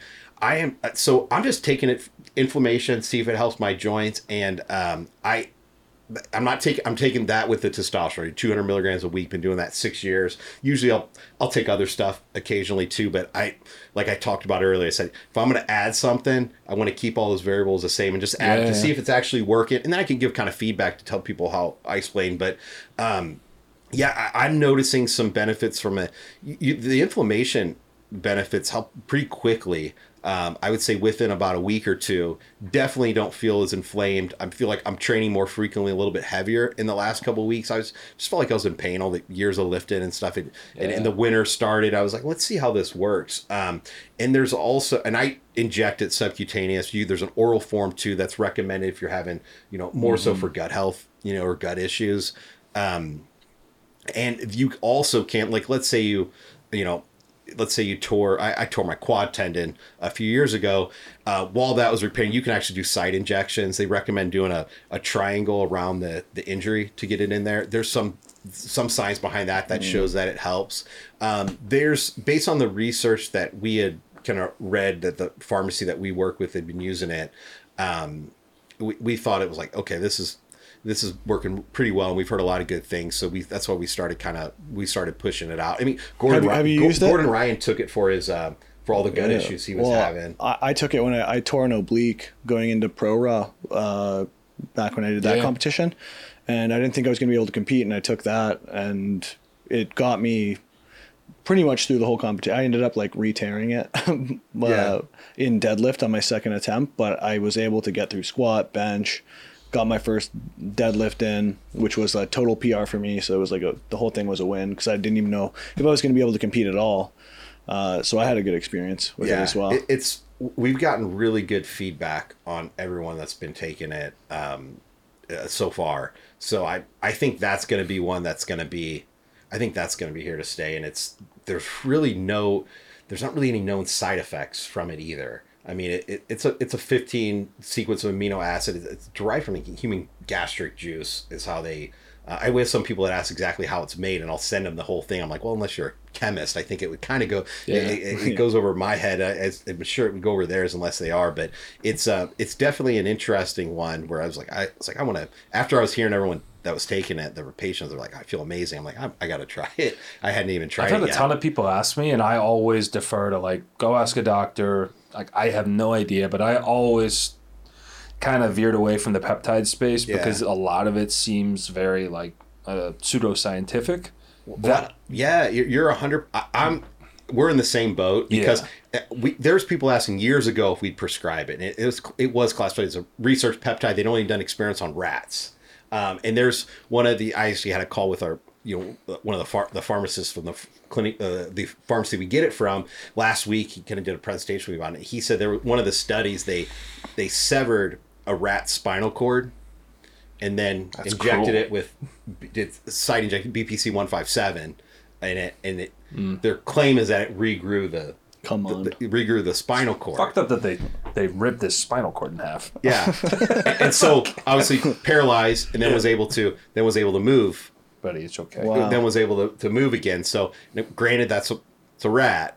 Um, so I don't know how much you know. I, I don't know if there's a, cor- a yeah, how do you- correlation there uh, to a human, but uh, nonetheless interesting. You know, if if true. Um, but I, I'm always I'm a skeptic on things. I think a lot of things could just be marketing. You know, does it actually work? Um, and this was one that had been around a little while, where and, and there was more human studies that had come out to say this is. What's this the other drug, other peptide that people take with BPC 157 normally? I've heard of Rad 140. I don't know what that is. You ever heard of that? I think it was Yeah, some, something Brad 100 I 140. was It- thinking of. yeah, it's not the one you're talking about. I just Do you know that's- the one I'm talking about though? I mean, what CJC twelve ninety five is one. Um, Uh, I can't remember. It was No, I, I I'll have to get back to you on it. Yeah. I, But- I vaguely remember it because like I remember looking on a peptide web because like I remember I'd heard something a long time ago like I think I always had issues with bicep tendonitis Mm-hmm. so like I remember I've done BPC 157 before to kind of like mitigate some of that but whenever people come up and ask me about things like that especially about uh, testosterone things of that nature just like send them straight to the doctor like I don't I have no Yeah. expertise just with with some, you know, in my opinion, I think with some of the peptides or with taking like IGF one or the IGF LR three, I think if your IGF one level's already pretty, what's classified as pretty high. I don't know what the exact number would be, but um, if that is, number is pretty high, I think there's a point of diminishing return where you're probably just wasting your money. Like taking some of the, the peptides. Now, if someone's low and they take it, hey, they can get a benefit from it. I, my dad knows what that exact range of what he's looking for is. But usually, if someone's high, he's going to say, hey, you can take it. You're already pretty high. You're probably not going to see many, you know, many benefits from, you know, some of the peptides and, you know, since the IGF one's already pretty high. So yeah, that's, I think that's one, and a lot of clinics will not check your IGF one. They won't, they don't even look at it.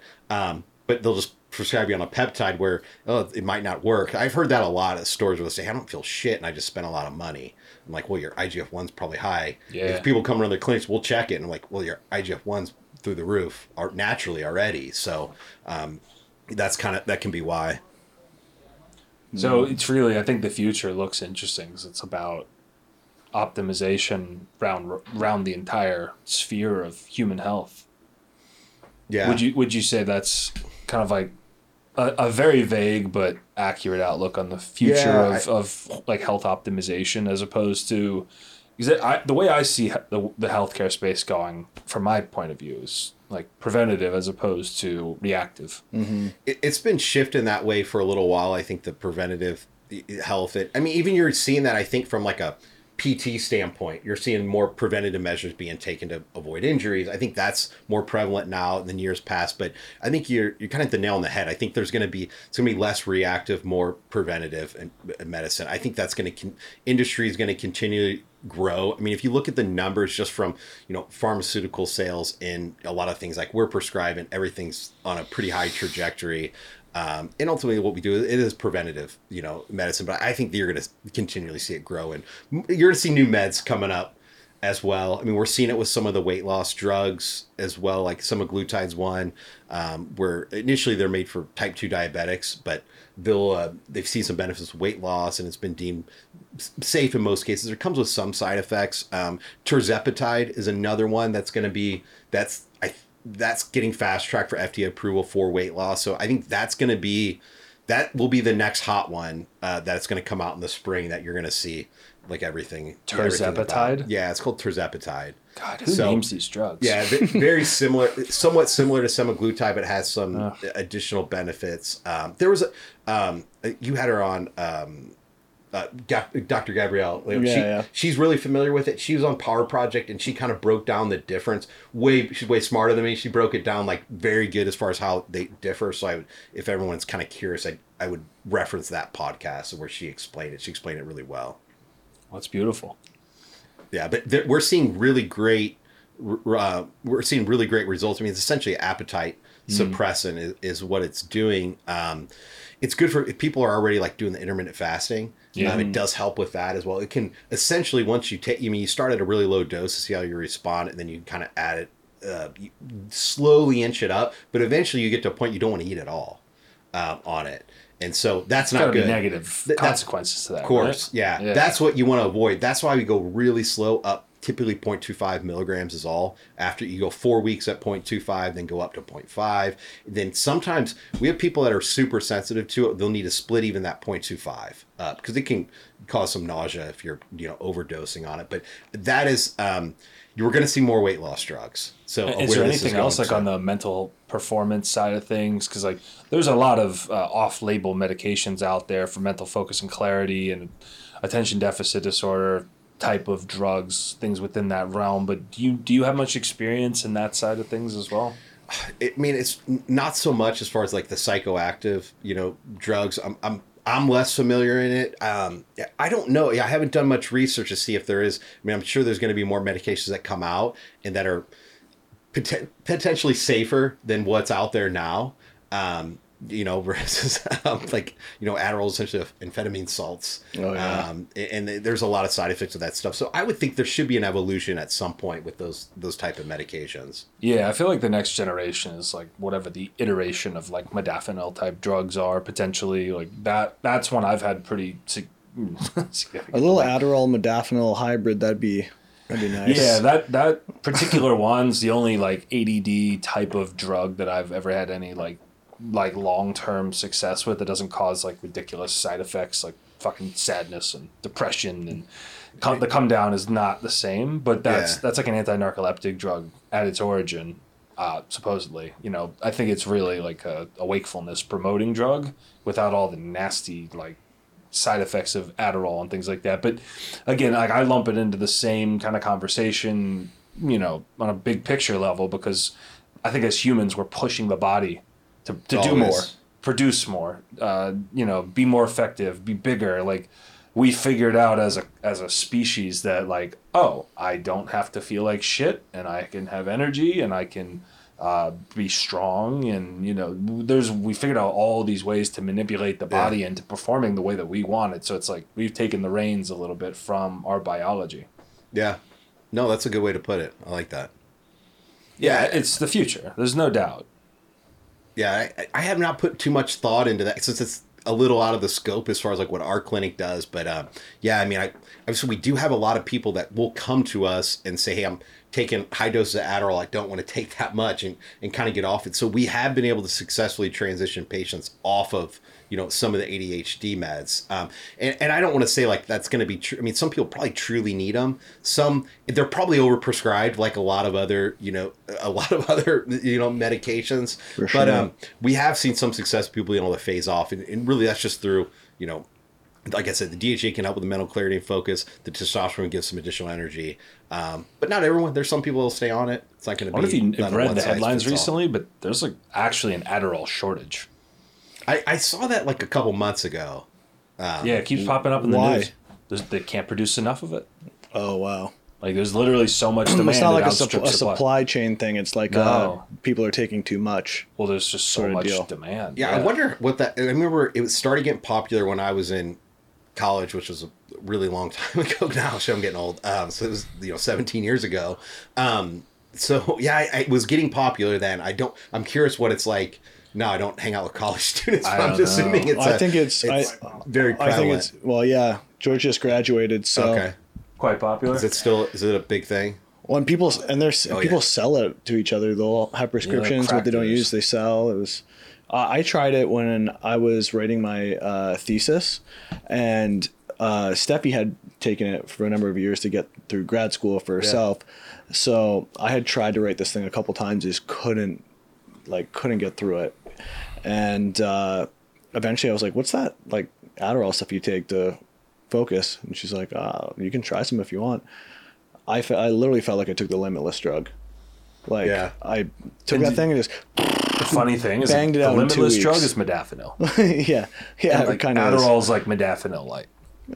You think? Uh, Ad- Yeah. Adderall is like intense though. I feel, I feel like Uh, modafinil. The beauty in modafinil is what you don't notice. It's just that you're able to operate and not feel tired and stay concentrated. Whereas you're very aware when you take a drug like Adderall that you've taken something. That's what I hate Right? about it. I think that's the downside is that you feel this like global hypertension in the body. You're like, oh fuck, I just took Adderall, and you're just very like. Some people like that though. Uh, I can't stand it. That's But- the, that's the downside to me. But it, it was very helpful in me for a very short period of time, just like getting something done, and then Yeah. didn't do it after that. But I was like, oh, I mean, it works. It does what it's supposed to do. Yeah. Well, Jeff, I feel like this is a good place to stop. Yeah. Adderall. Before, where can people find you and learn more about the services you guys provide? Which I, because I, I mean, listen, I'll just be frank on the air. Like I'm a patient of the clinic. Like it's, I, Yeah. it's great. It's uh, the service you guys provide. The professionalism is really like unparalleled, and I feel like it's a breath of fresh air. I feel like the information you're able to provide people is really refreshing and this type of conversation has to happen. Otherwise, we're gonna just keep hearing dumb shit like the Liver King, and that's gonna be the conversation around this. And it is not necessarily a conversation that should revolve around guys like that, but it's a medical treatment. It's something that doctors should be discussing with people, Yeah. not guys on the internet, not meatheads in the gym. Mm-hmm. Yeah, and I, and I think in a, you know, just I'm pretty optimistic about though. I I think that this this type of stuff though within like it- it's going to create a level of awareness of what we do, and so that's why. And I- you're seeing more people out actually talking about it now. I think that stigma, the the pendulum shifting, where that stigma that we talked about earlier is starting to go away some. Um, and, and I think uh, it's going to continue to. So, in a way, I think that um, I think it is kind of a it's a good thing that it came out for many reasons, but I think that's one of them um, that we'll see. But yeah, I mean, as far as where to find me, so our clinic's name is Wittmer Rejuvenation Clinic, so you can find us on it's it's W I T T, so no H in there, but Wittmer Rejuvenation Clinic. So it is uh we're on Instagram, Facebook, um, we do a little bit on YouTube, and then um, it's just my name on Instagram, just Jeff Wittmer. What's your Kept it simple. website? WittmerRejuvenationClinic.com. com. It's long, but and they're a real doctor's office. yeah, yeah. It, it you know, um, it's an important thing to note these days. yeah. It well, I always we didn't get into like the red flag things, but sorry, I can talk all day. But real quick, um, you know, I thought it was from some of the clinics you go to, you don't can never see who their doctors or who their staff is, and you're like, is there someone behind this telemed line, or is there actually Yeah. people with licenses and have some background on them? So I think um, that is one thing kind of we want to change industry where we say hey, let's have some transparency. Say who are you going to be dealing with? What's some of their background?